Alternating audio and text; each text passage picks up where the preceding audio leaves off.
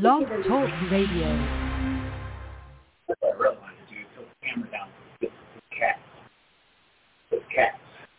anyway, happy holidays, everybody. We hope you had a great, great holiday weekend, even with all the cold and the snow. Happy Boxing Day, everybody. Happy Boxing Day. Ooh, is that for you? Let's see if Maybe for the- Maybe sort of, kind of, maybe. So it's just Chris the cat tonight. tonight. Yep. We, oops. He's got family obligations. oh, I turned off the Wi-Fi on it. That's what now. No. I'm trying to turn off the volume on. Technical issues, as always. Self-imposed technical issues. So cheers to getting yourself back together again for the holidays. Cheers. Last show before the new year. And then you're going to have a whole whopping three of them next month Yes, we are, uh, because our schedule really want it. Are you Yeah. on online this? uh, I'm getting there.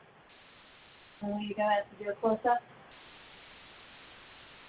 Maybe. Marsha's on. I see Marsha. Hello. All right, so um, yeah, Chris and I are running tours, um, and we're just doing Friday, Saturdays at this point. Well, except for this week, we're doing Thursday, Friday. Right.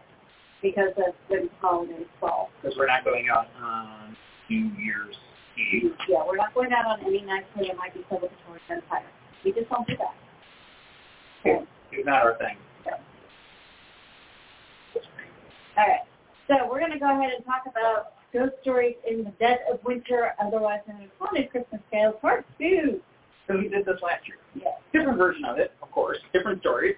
So we got new stories for everybody this year for the uh, stories around the Christmas season. Mhm. So all kinds of um, there's ghost stories. There's other kind of inexplicable, spooky, paranormal stuff that um, Well, we just decided we throw it in because it happened around this time of year. yeah, as you as you Yes. So from mystical religious lore to the haunting traditions of Charles Dickens' supernatural and observed in Christmas Carol, Christmas and the paranormal phenomenon have a very close relationship for countless of generations. Christmas, Yule, the winter solstice, all have been associated with magic, miracles, and of course they don't have any rational explanation. So whether you're a believer or think that such tales are all humbug, well, they do make for some interesting and intriguing and often spine-tingling tales. So we're going to start with the one called The Ghostly Correct. It was Christmas time of 1995, and Paige was visiting with her aunt at her home on a reservation in North Dakota. Some of her family were in the living room watching television. The kids were playing in the rooms or sleeping. Paige was sitting with her uncle and aunt working on the puzzle at a table. Paige's cousin was working late at the casino and was set to be home around midnight. As Paige's cousin arrived home and was walking towards the house, she looked in the window and saw Paige sitting at the table with her uncle sitting across from her. She also saw someone standing to the left of Paige and someone standing in the corner. She continued to walk into the house thinking nothing of it, and then she got inside and said her hellos and put her stuff away and joined her family at the table. As they were wait, as they were sitting there talking, Paige's cousin looked at her and asked who was standing next her a few minutes ago and who was in the corner. Paige told her no one had been there, but her cousin insisted. Yeah, there was someone standing next to you. It looked like your mom, and she was playing with your hair. Paige's hand went to her long hair. She was wearing down on it. Paige was suddenly shaken up at the thought. She was only 12 years old at the time, and her cousin swore up and down that someone had been standing over her, rubbing her head and watching her put the puzzle together with her aunt and uncle, and that there was another person standing behind that person in the corner. Their minds drifted back to family members that had passed, and they got to thinking about Paige's cousin's brother, who had passed away on her birthday a week before Christmas back in 1992. And Paige's family, aunts and uncles, were just as close and important as mothers and fathers. And Paige started to relax, and the idea of being visited by, visited by her recently passed aunt was quite soothing. Seeing strange things around the holidays has come to be expected by Paige. And where others might be frightened by the prospect, Paige often takes comfort in the idea that her family visits for the holidays, no matter what side of the mortal coil they may stand on.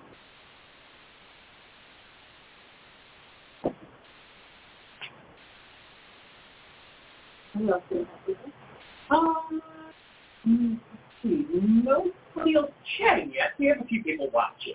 Okay. Oh, uh, I see. Dana. Hi, Anna. Yeah. We're doing well on yourself. Uh, Glad you're here tonight. But yeah, I mean, uh, yeah, we kind of really we just dove right into things tonight. Yeah, we did. Yeah. So uh, let's let's do a little recap before I think Boys. that was the boys that stayed the boys are moving furniture upstairs. Um, but yeah, so let's see. Yeah, of course we had Christmas yesterday, Yes. which was a lovely, relaxing day for us. It was, and well, the tree came down this morning because the cat. Yeah. Uh, wow. Okay. Should I investigate that? Might want to check on that. I'll be right back. That was loud. I don't know if y'all heard that.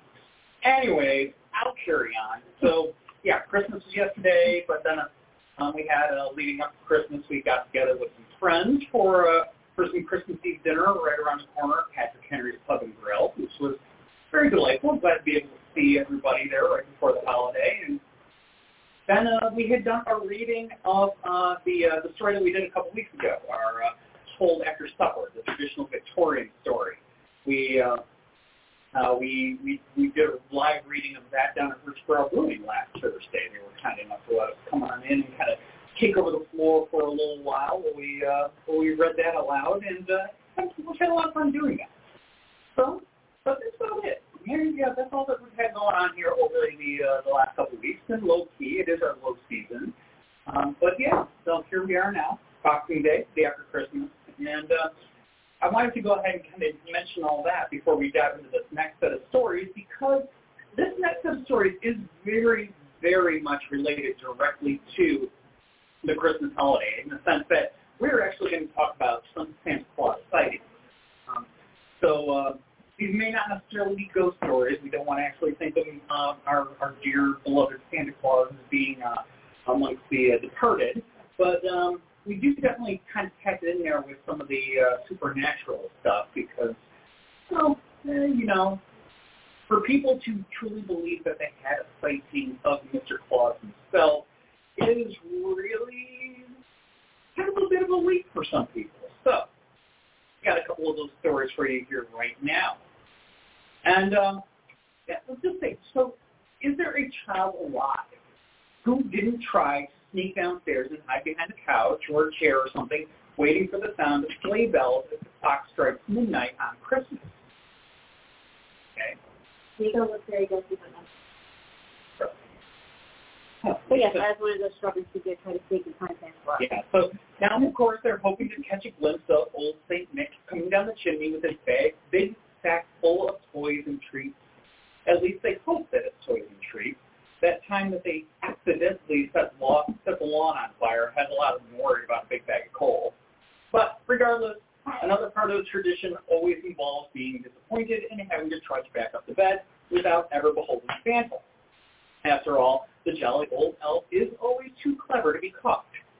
Right? Santa Claus is one of those spirits who's supposed to haunt Christmas.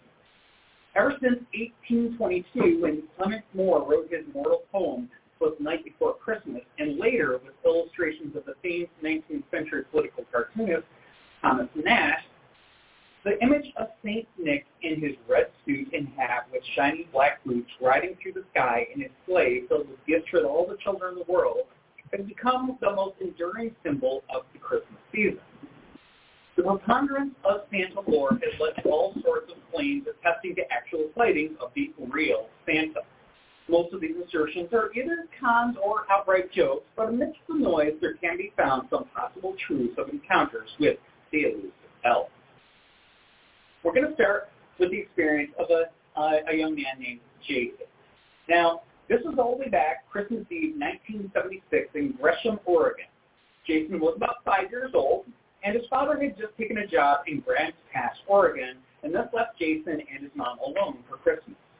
It was difficult not having his father there, it was their first Christmas without him. Jason had been sleeping in on his in his mom's room on Christmas Eve when they heard something on the roof. Of course, being a child, he thought it was Santa Claus, but his mother thought it was a burglar and told him to stay in bed as she cautiously went out the win- into the window.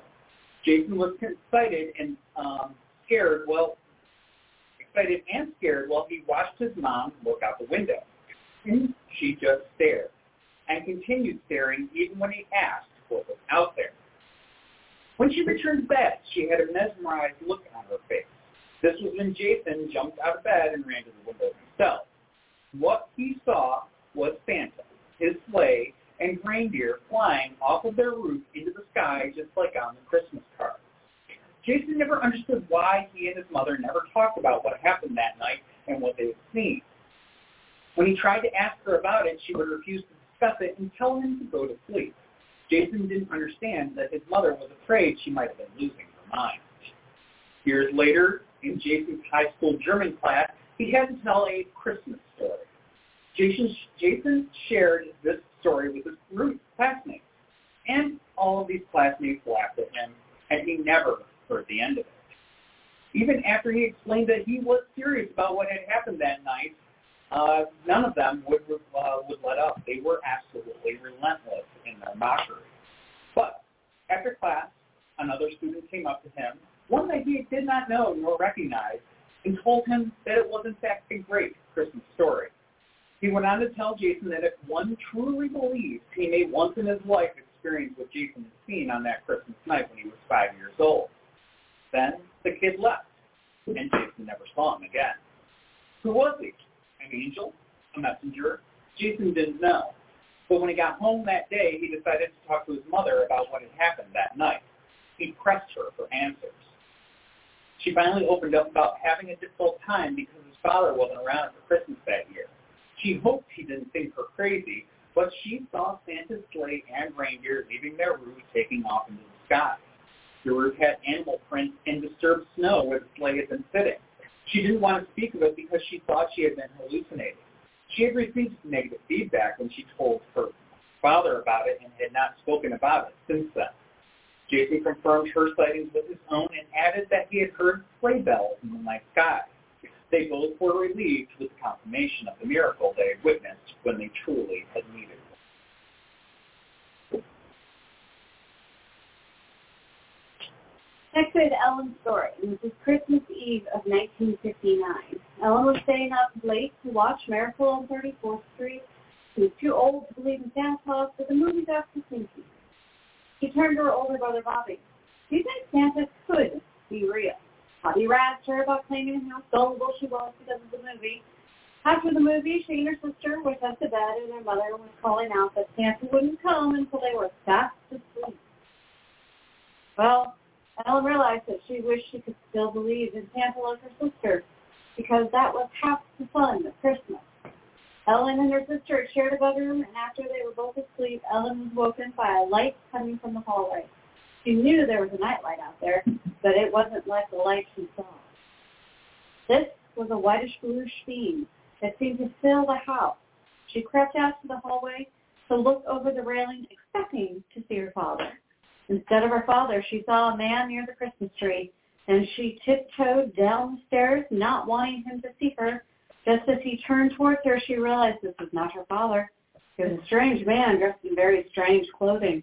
He had a big fur coat trimmed with white and gold fur and a big fur hat. The clothes looked really old-fashioned. He smiled at Ellen. She smiled back. She knew she should be scared, but there was something about him. It put her at ease. It made her feel joyful even. As much as she wanted to talk to the man, she felt as if something was turning her around and gently pushing her back up the stairs. In the hallway, she stopped to look over the railing to see what he was doing and there was no one there. Had Ellen been sleepwalking and dreamed the entire thing? She went back to bed completely bewildered. On Christmas morning, Ellen was awakened by her sister jumping on her bed, yelling, get up, get up! And she crawled out of bed and went downstairs to the tree where everyone had gathered. Her mother commented that Ellen was very sleepy this morning. Ellen then asked her parents if they had seen the weird light last night. She went on to describe the light and finding the man downstairs.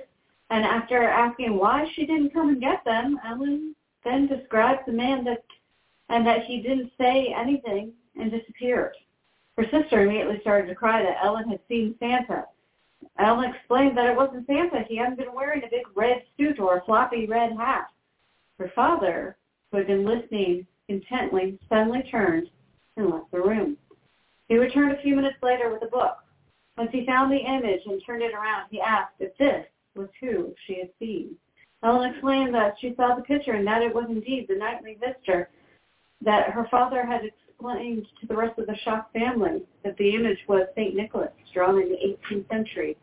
So Ellen had indeed seen Santa.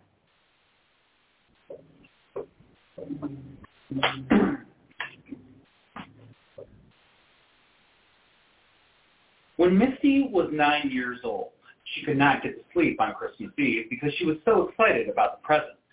She was wondering if her parents had anything to do with the gifts that she had received from Santa the year before.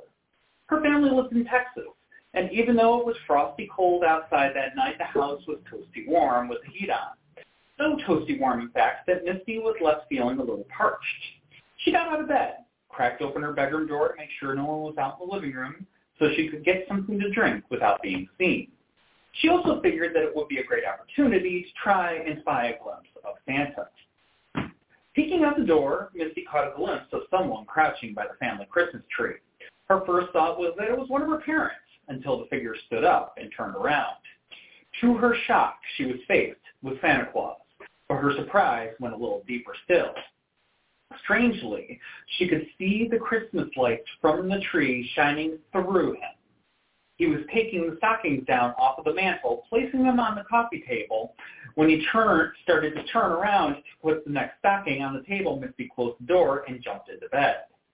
The next morning, she woke up and told her sister what she had seen.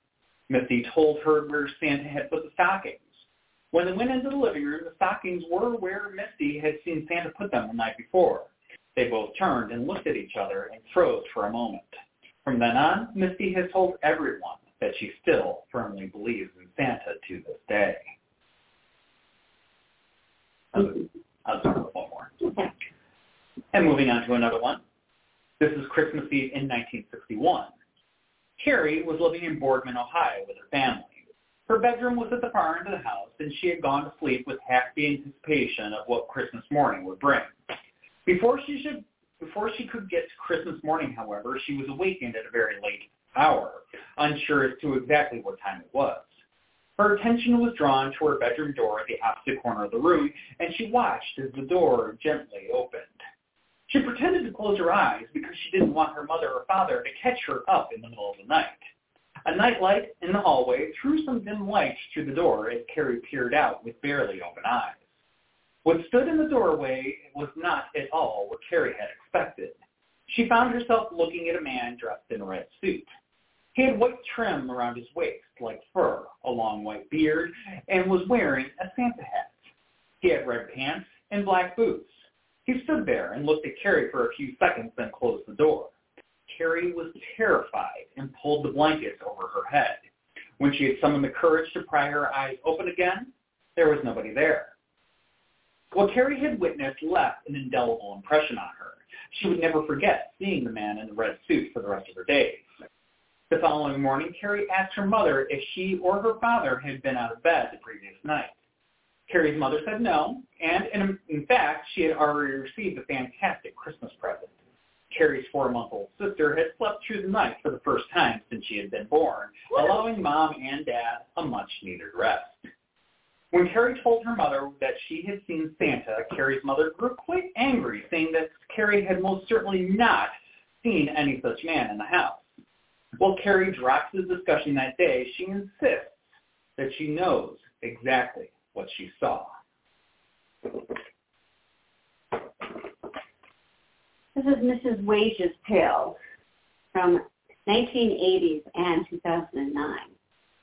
Uh, now, she wanted to call Mrs. Wages because she didn't want her real name revealed. But she grew up in the suburb of Memphis, uh, Memphis, Tennessee in the 1980s. And one Christmas Eve, she, when she was eight or nine years old, she was coming home from a Christmas party with her parents. Well, when they pulled up in the driveway, they very clearly saw Santa Claus in a sleigh hovering above their house. The sound of the sleigh bells filled the air, and the sleigh was gently illuminated so that they could clearly make out Santa sitting there with the reins in his hands. There were a number of reindeer leading the sleigh, but there wasn't enough time to count them before Santa gave the family a friendly wave, and flew off. Now, Mrs. Wage's father was in absolute shock. He was an air traffic controller, and when he went back to work after the holidays, he asked if anything unusual had been on the radio, radar that night, but there was nothing notable to report that could have helped explain what the family had seen above their house that night. Fast forward a couple of decades, and Mrs. Wages is all grown up and out doing some Christmas shopping of her own. It's Black Friday of 2009, and she was waiting in line at Target when she started chatting with a fellow shopper. They started talking about the shopping itself, but then a woman mentioned out of nowhere that her brother had seen Santa in his sleigh two years before. What the woman described brought back Mrs. Wages' childhood memories in a flood and has left Mrs. Wages sitting by the window every Christmas Eve night since then hoping to catch another glimpse of jolly old St. Nick. On Christmas Day of 2008 in Bloomington, Indiana, Scarlett's morning got off to the usual Christmas start. The family gathered around the tree to open gifts, and then she turned her attention to prepare the early afternoon supper for family and friends. Everyone enjoyed their meal, and by 5 p.m., everyone had departed except for her sister and brother-in-law, who lived with her. With a hearty Christmas meal in their bellies, they went to take a nap, leaving Scarlett along with her dog, Toby. Scarlett decided that a nap would be a wonderful idea and went to her own room. While her sister had left her door open at the end of the hall, Scarlett firmly shut her own. Toby curled up on the foot of Scarlett's bed to sleep as usual. With it being a chilly evening, Scarlett pulled the blankets and comforter up around her head and curled up to nap for an hour. Just as she was starting to doze off, Scarlett heard the latch on her bedroom door open. She waited several seconds for her sister or brother-in-law to say whatever they had come to say, but there was no other sound. It was almost 7 p.m., and so the bedroom was pitch black. The lights in the kitchen and the bathroom were still on, and there were a lot of Christmas lights in the living room, so the hallway was well lit. Scarlett would have been able to see whoever was at the door just by lifting her head. She pushed the blankets down and lifted her head up from the pillow, but just as she would have been able to see who was in the doorway, an extremely bright light hit her right in the face. Scarlett shielded her eyes. Turn out that... You're blinding me. the light immediately disappeared. She heard the bedroom door latch and close. Scarlett turned on her bedside lamp, looked around the bedroom, and there was nobody there except for her and Toby. Toby jumped off the bed and went to the door without showing any signs of alarm. At first, Scarlett wasn't frightened because Toby was a Dutch Shepherd and was trained to be an excellent watchdog. Since Toby was already up, she decided to let him outside and see what her sister and her husband needed. But when she went into the hallway, she could see both of them still in bed. Scarlett took Toby into the living room and let him outside, and there was nobody there either. Ordinarily, Scarlett wasn't a skittish person. Um, strange noises or lights wouldn't alarm her, but this situation was eerie. While thinking about the blinding light, her skin started to crawl. The latch to Scarlett's bedroom door was notoriously tricky. It had to be jiggled at just the right pop to open. There was no way the door would have just opened on its own, let alone close on its own again. Scarlett couldn't understand how her sister or brother-in-law could have come into her room and then returned to their own bed, crawled under the covers, in just the few seconds it took her to reach the hallway. But she figured it had to be one of them because Toby would always bark and growl at anyone and everything that he didn't immediately recognize. Later that evening, Scarlett's brother-in-law got up to go to work that night. She asked him uh, what he wanted earlier in the evening when he opened her door. He looked puzzled and said, I never got up. I certainly never opened your door. I slept soundly the whole time I was in bed. Okay. So Scarlett asked her sister, did you want something earlier this evening when you opened my door? She also looked puzzled. And said, I dozed off and on, but I never got out of bed. I never saw or heard anything in the hallway. So who was Scarlett's special Christmas sister? How'd they get in and out so quickly? Like most people, the thoughts of loved ones are always close at hand during the holiday season. When she first went to lay down, Scarlett was thinking how happy she was that her small family enjoyed a pleasant Christmas. But wouldn't it have been so much better if her mother and brother had still been alive to share it with Scarlett turned to thinking that it was her brother's spirit stopping by to say, Merry Christmas. I still think of you too. Try as she might, Scarlett hasn't been able to find a logical explanation for this strange event. She's half afraid that her heart stopped during her sleep and the light she saw was the bright light people were reported to see after near-death experiences. She half laughs at herself, thinking, leave me, leave it to me to see the stairway to heaven and ruin my chance at eternal paradise by saying, turn out that light. she has since made a mental note that if she ever sees another bright light, she's going to clean up her language. Just in case. Just in case. Probably a good idea. so now we're going to move on. These have all been really happy, cheery stories so far. This one's not. It's it's not terrible. But it's not cheery. No, not quite cheery either. It's a it's a little hmm, it's a little little kind of a bit of a grim twist to the end, a little unsettling, if you will. So this is a story about a uh, a, a woman named Paulina, and as a child, she was visiting with family in Western Samoa for the Christmas holiday. So we're like clear around the other side of the planet right now. Now, um, Paulina was actually from Australia herself, and she wasn't familiar with the area, and she would spend most of her time following her cousin around. This found her playing hide and seek with some of the other kids from her mother's childhood, childhood village, and naturally this game took them to the graveyard. Because it does. Because that's that's what you do, right? Best place for hide and seek. Yes. Now, as creepy as it was, it did afford them some light from the adjacent church. They hid in the shadows and waited for the boy who was it. Paulina and her cousin could hear him coming, so they kept quiet. The boy was pretty loud. They wondered what he was making a fuss about, and so eventually they decided to give up hiding and they went out to see. They followed the noise to the church and found the boy laying on the floor, dead still. They ran to get his parents, and when they all came back, they found the boy still laying there. The boy regained consciousness and his parents took him home. They were forbidden to ever play in the graveyard again. Now, the boy later told them that he had been walking, walk, that he had walked into the church as he thought that his brother was hiding in there. He saw a boy standing right at the front of the altar. He didn't know if it was his brother because the boy's back was turned. He ran up and tapped this boy on the shoulder, and as soon as he did, the strange boy disappeared, and the boy, who was it, fainted. It turns out that the boy's brother had been home the whole time. He hadn't been to the church at all. What remains unsettling about the whole ordeal is that the boy who fainted has been ill since that night and never did recover. Whoever was in the church must have been angry to be disturbed by the kids at that Christmas time. Sounds like a bit of a Scrooge to me. So Next story, we are going to go ahead and come back stateside and uh, going to another Christmas Eve. This time it's about 3.30 in the afternoon.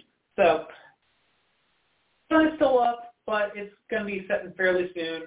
Yes, nonetheless, we do uh, go and find ourselves at an appliance store in Edmonson, Kentucky. And uh, the owner there, his name is Jake. And at 3, 3 o'clock on this afternoon, he winds up receiving a call. Now, Jake answered the phone just as he had many times before by asking how he could help the caller. However, this would go like no other service call that he had handled before. The caller's name was Mildred, and she requested that Jake go to check on her parents' refrigerator. She didn't know what was wrong with the appliance, but she had a feeling that something was, and it would be terrible if her elderly parents had to be without it on Christmas. Jake took the job, wrote down the address, but there was something off about the location. Jake asked, hasn't this house been vacant for years? Mildred stated that he must be thinking of a different house in the area. When Jake arrived at the house, he recognized it as the old and dilapidated dwelling he had been thinking of. But to his surprise, it wasn't vacant. An elderly woman opened the screen door, a door he remembered was hanging by one hinge when he last saw it. She invited him in and thanked him for coming on such short notice on Christmas Eve as well. As they entered the living room, Jake met the husband who was laying on a small bed near the fireplace. Jake couldn't shake the feeling that the smell of death hung in the air. He inquired about the man's health and was told it was just the wasting sickness known as old age. He gently asked if a hospital or nursing home would be better and was immediately told that moving her husband there would kill him. They had lived in the house for 70 years and wanted to stay to the very end. Jake then steered the conversation towards the refrigerator in question. The woman excused herself for taking, talking his ear since they don't get very many visitors. Jake took pause at this statement and asked about her daughter visiting them. She simply replied that their daughter has been dead for 15 years.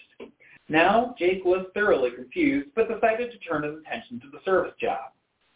The refrigerator was an ancient one, and it was indeed quite dead.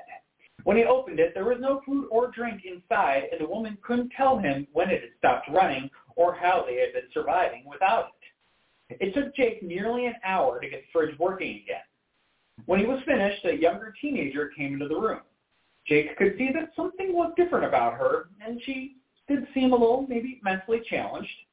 A wave of intense love swept through him, and an inner voice told him that he couldn't possibly charge these people for the work that he had done. The teenager then walked out, and he gathered up his tools and was about to leave when the woman asked how much they owed him. Nothing, ma'am, he replied. Merry Christmas. Her husband protested a bit, and Jake asked them to please accept the work as a Christmas present to them. As Jake drove home, he pondered the strange service call. He was sure it was the same house he had passed so many times with a trash-strewn yard, dilapidated and vacant, even though he had just interacted with the residents. When he reached home, he decided to call Mildred to let her know that her parents' fridge was up and running, but when he dialed the number, he got a recording. The number you have dialed is no longer in service. Jake then called the phone company, only to be informed that the number had not been in use for many months and they had no record of Mildred as a customer. At this point, Jake was sure he was going crazy. He put on his coat and walked out of the house, even though dinner was just about ready. He had to know what was going on and returned to the old house. When he arrived, he was greeted by the decrepit house so firmly fixed in his memory. The screen door was hanging by one hinge, the front yard was filled with rusty junk. Jake climbed out of his truck and walked through the deserted house. The smell of death and decay was so overpowering that he had to back out of the door. He jumped into his truck and drove home like one possessed. He was even pulled over by the local policeman, but let off with a warning because it was Christmas Eve. Excuse me. Jake believes he had an encounter with an angel named Mildred and the ghosts of the couple who spent 70 years in that house and refused to leave it. He somehow walks through a door into another time and place, visible only for a brief period of time before disappearing again. Who says they don't make service calls to the other side? Just saying, we need that type of service these days. All right, so um, this one's called Calling 1-800 The Other Side. We discussed receiving calls from the dead before, and this is one of those stories set firmly in the Christmas season. Christmas time seems to be a peculiar or particular popular time for those ghostly long-distance calls. Our dearly departed ones like to check on us, make sure things are going all right. Jason was despondent. It was Christmas Day, and all he could think about was his dad who had passed away exactly a year ago from a heart attack. They had been extraordinarily close, and due to this closeness, Jason was finding it difficult to get into that Christmas spirit. To make matters worse, Jason had also just gone through a divorce. Jason spent Christmas with his sister and her family going through the motions of the holiday, exchanging the presents, eating Christmas dinner, and the usual chatter of family trying to catch up on life events from the year. But his heart just wasn't in it. After bidding goodnight to his family, Jason turned in early. He was awoken in the middle of the night by the phone ringing. After answering it, an onslaught of static met his ear. But through the hissing and crackling, he heard a familiar voice say, Jay? Jabo. The only one person called him Jabo, his dad. Jason instantly recognized that Brooklyn brogue and put his mind spinning with the impossibility of the implication. Pop? he gasped. Jay, Jabo. The voice struggled against the static. Is that you, Pop? It's okay, Jabo. Everything's okay, said the voice. Then the static drowned out the voice, and the line fell dead. Jason was laying there, shaking. How could his father possibly have called him on the phone? Was it somebody's idea of a sick joke? He finally fell asleep, and when he woke the next day, he had almost convinced himself he had dreamed it. Then his young nephew came into his room and asked called him last night. Jake broke down and wept. He wished that call could have gone on forever. Despite his grief, Jason now knew his father would always be with him. And finally, a semblance of peace had settled into him and it had, that had eluded him all year. The Twilight Zone, that brilliant series created by Rod Serling, had many tales of the paranormal that back then were largely dismissed as pure science fiction, but today they'd totally be accepted within the realm of possibility by paranormal researchers. One of the zone's favorite subjects was life after death, and in at least three episodes, the telephone was used, utilized as a vehicle for the dead to contact the living. In long distance call, a young boy communicates with his dead grandmother via a toy telephone she gave him minutes before she died. In the night call, an elderly woman receives late night calls from her long dead true love when the phone line goes down over his tombstone. And in the hitchhiker, a woman who died in a car crash phones home to talk to her mother. Although most of us would probably be highly skeptical if we were informed that incidents like this had occurred, the truth is, is that the phone calls from the dead are a documented phenomenon with predictable characteristics. The calls are almost always from someone very close to the recipient, and they tend to happen within 24 hours of the caller's death, although they can occur up to several years following the death. People often report receiving such communications on a specific holiday, a birthday, or anniversary. Sometimes the calls are made to announce the person's passing or say farewell. Other times the dead have been known to make a person's passing, or excuse me, make a warning call to a person, alerting loved ones on impending danger or imparting important information. Actress Ida Lupino, for instance, reported receiving a phone call from her father who had been dead for six months, telling her whereabouts of some important documents needed for the settling of his estate. She found them exactly where he said they would be. Phone call communication with the other side can also be a two-way affair. You can make a call to someone, have a normal conversation, and find out later that that person had died earlier. This happened to Ginny, a young woman who was living in California and felt the overwhelming urge to call her dad, who was living alone in Maine, just before Christmas. I usually phoned him on Christmas Day, she said. But for some reason I couldn't explain, I felt I had to call him right then. I just had this sense that something was wrong. Jenny dialed her father's number, and when he answered, she immediately said, Dad, are you okay? Sure, honey, he replied. How come you're calling now? Christmas is just a couple of days away. They had a long, cozy conversation. I was afraid something had happened to you, Jim said. That's ridiculous, her dad laughed. I've never felt better in my life. Jimmy hung up, vastly relieved, until later that day, when the Maine State Police called. We're sorry to have to give you the news, the officer apologized, but there was a bad ice storm last night and your father slipped and hit his head. He died immediately, so we didn't discover him until a short while ago. That's impossible, Jenny exploded. I just spoke to my dad a few hours ago and he was fine. But her father had indeed passed away. Indeed, his spirit form had probably never been felt better in his life and somehow answered his phone to talk to his daughter one last time. How exactly does one explain a phone call from the other side? There are a number of theories. The most plausible suggests that there are pure energy forms. Spirits can connect to the waves and reach us via cell phones, computers, TVs, radios, and other electrical devices. But another theory suggests that communication is either fantasy or tricks being played on us by low-level spirits. It's a well-known fact that spirits can be mischievous and that many enjoy playing tricks on the unsuspecting living, especially during the jolly and forgiving holiday season. And that was a, admittedly a short episode for us. Mm-hmm. So that was the last story that we have for you this evening. We do appreciate you uh, taking the time to uh, go ahead and tune in right here day after Christmas. Uh, and uh, hope that you've all had a lovely holiday. Uh, Marcia did chime in So Beth got a call from one of our students who passed away, or a text. It was a text. A text. Yeah, I actually had a text conversation with a a student had passed away on the anniversary of the show and she had told me how much she missed working on that show. It freaked me out at the time, I gotta tell you. yeah. And who's uh yes.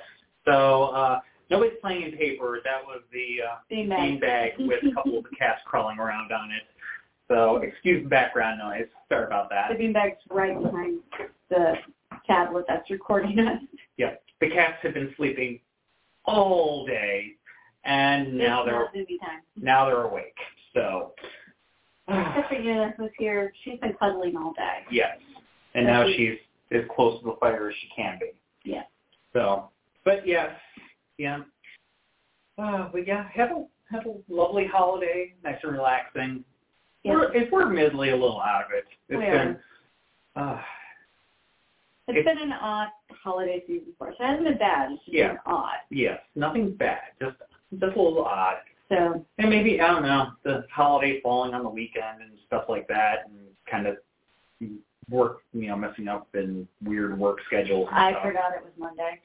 Yeah, I literally forgot it was Monday yeah, until like an hour and a half before the show. Because it's like, okay, we're ready for the show. I'm like, that's right. Here we are. I was busy working on a script for the end of January. Yes, and uh, it is also wicked cold outside. Yes, it is. Yeah. Aside from going to the storage shed and a little shopping, we never really did get out today. No, we um we took part of our Christmas decorations down. We'll take the rest down uh, at Epiphany.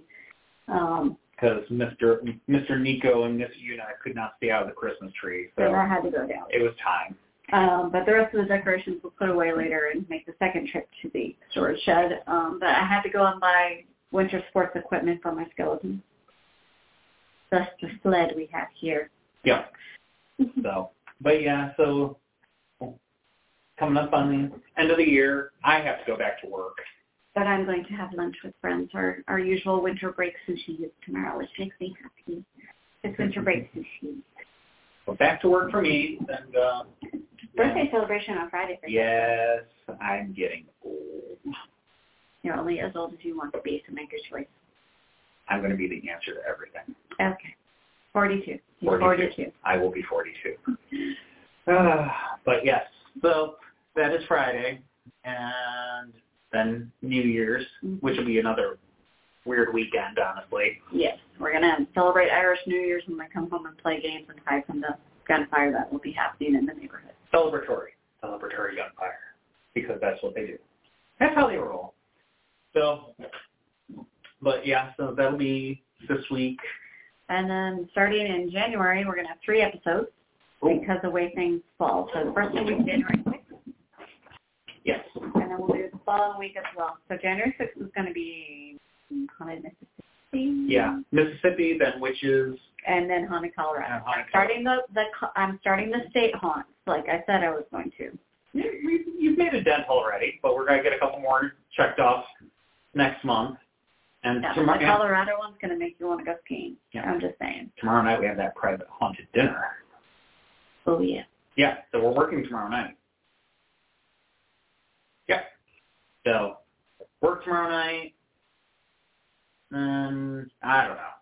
We'll figure it out. We'll anyway, figure it out day at a time. yes. That type of thing. Next month's gonna be next month's gonna be busy Yes. for us. Um, so if you're want to see us in person and you're not coming on a tour, Virginia Paracon uh, or at Hanover Tower. Hanover Tavern Paracon, you can come see us on Saturday, January 21st there. hmm And And you can see me down at the Poe birthday bash. that um, evening, that evening. I will be hanging out down there with the crew. We've got two tours running that night from um, the Shadows of Shockoe tour, which includes stories about the museum. So yeah, Yep. So we've got a couple opportunities to come on out. That big old birthday bash weekend for the Poe Museum. That's they got stuff going all weekend. We're we're going to be doing the tours there on Saturday, but then Monday they're also having their big uh, actual official like centennial celebration at Altria Theater. yes. So with the author of uh, R. R. L. Stine. R.L. Stine's going to be there, and uh, the uh, one of the writers, Black Panther. So going to be there celebrating the century of um, Poe history at the Poe Museum here in Richmond. So definitely come and check that out. Yep. So a lot going on, uh, and uh, yes, Marsha pointed out yes, there's tours Thursday and Friday this week. Yes. So um, I so forget Fridays with Marcia, and it's almost sold out now. So there's only a few tickets left for that one, but we do have tickets for Thursday, Capitol Hill. Is that the right way around? I thought it was Thursday. It was I think Marsha's doing Thursday. We'll find out in just a second. Thursday. Oh, I'm wrong. Thursday is Marsha. She's almost sold out, and Church Hill uh, is going on, On Friday. Yep. yep. So with with our good friend Tiffany. Yep. So so anyways, yeah, that's what we got going on this week. I guess Wednesday's going to be an off a night off for us. Not really off because I'll be working on more scripts. Now during the day, I have to go to work. So I'll be working on more scripts. yeah. But anyways, that's kind of what's going on. Then we're uh, laying low for the new year, and we'll be back with um, tours again in the new year on Fridays and Saturdays. Uh, speaking of which, there is going to be one special tour next month. Um, on the the 15th. what? The 15th. Oh, I was going to say the 14th for Okay. John Marshall. Oh, yes. John Marshall tour is returning next month, uh, and also for February. Yep. The So, yeah. 14th of January for that one. So there's two tours that night, one at 7, one at 8. Yep. Spaces are very limited, so if you want to join us there, I do strongly encourage you do join us there. You can go ahead and sign up for that anytime now. And uh, yes, we're having a there is a, a one Sunday tour on uh, just a, a Shadows of Shockoe tour on Sunday, January fifteenth.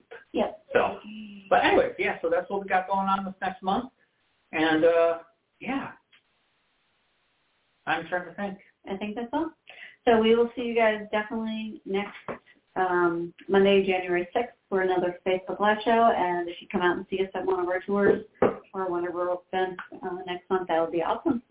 Hope y'all have a good new year, and we will see you on the 6th. Yep. Good night, everybody. Bye.